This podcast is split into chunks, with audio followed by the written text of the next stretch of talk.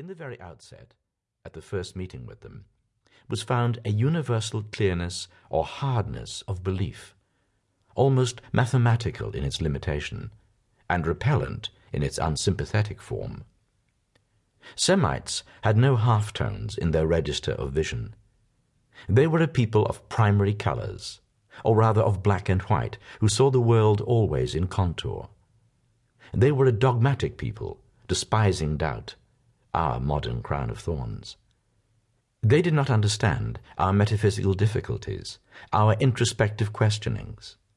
They knew only truth and untruth, belief and unbelief, without our hesitating retinue of finer shades. The first great rush round the Mediterranean had shown the world the power of an excited Arab for a short spell of intense physical activity. But when the effort burned out, the lack of endurance and routine in the Semitic mind became as evident. The provinces they had overrun, they neglected out of sheer distaste of system, and had to seek the help of their conquered subjects, or of more vigorous foreigners to administer their ill-knit and inchoate empires. So early in the Middle Ages, the Turks found a footing in the Arab states, first as servants, then as helpers, and then as a parasite growth which choked the life out of the old body politic. The Arabs lost their geographical sense and their racial and political and historical memories, but they clung the more tightly to their language and erected it almost into a fatherland of its own. The first duty of every Moslem was to study the Koran, the sacred book of Islam, and incidentally the greatest Arab literary monument. The knowledge that this religion was his own, and that only he was perfectly qualified to understand and practice it, gave every Arab a standard by which to judge the banal achievements of the Turk.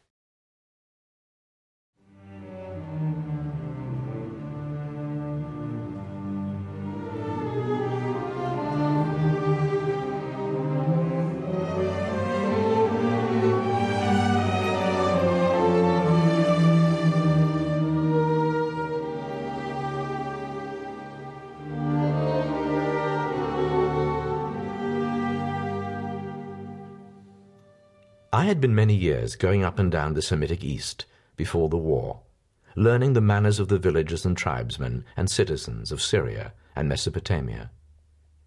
My poverty had constrained me to mix with the humbler classes, those seldom met by European travellers, and thus my experiences gave me an unusual angle of view, which enabled me to understand and think for the ignorant many, as well as for the more enlightened, whose rare opinions mattered not so much for the day as for the morrow.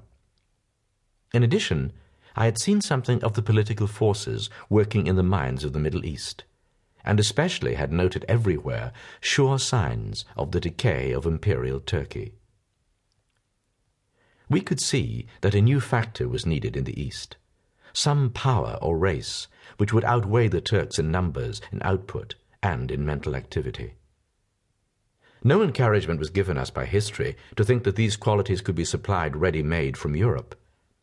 The efforts of European powers to keep a footing in the Asiatic Levant had been uniformly disastrous, and we disliked no Western people enough to inveigle them into further attempts. Our successor and solution must be local, and fortunately the standard of efficiency required was local also. The competition would be with Turkey, and Turkey was rotten. Some of us judged that there was latent power enough and to spare in the Arabic peoples, the greatest component of the old Turkish Empire, a prolific Semitic agglomeration, great in religious thought, reasonably industrious, mercantile, politic, yet solvent rather than dominant in character. They had served a term of 500 years under the Turkish Harrow, and had begun to dream of liberty.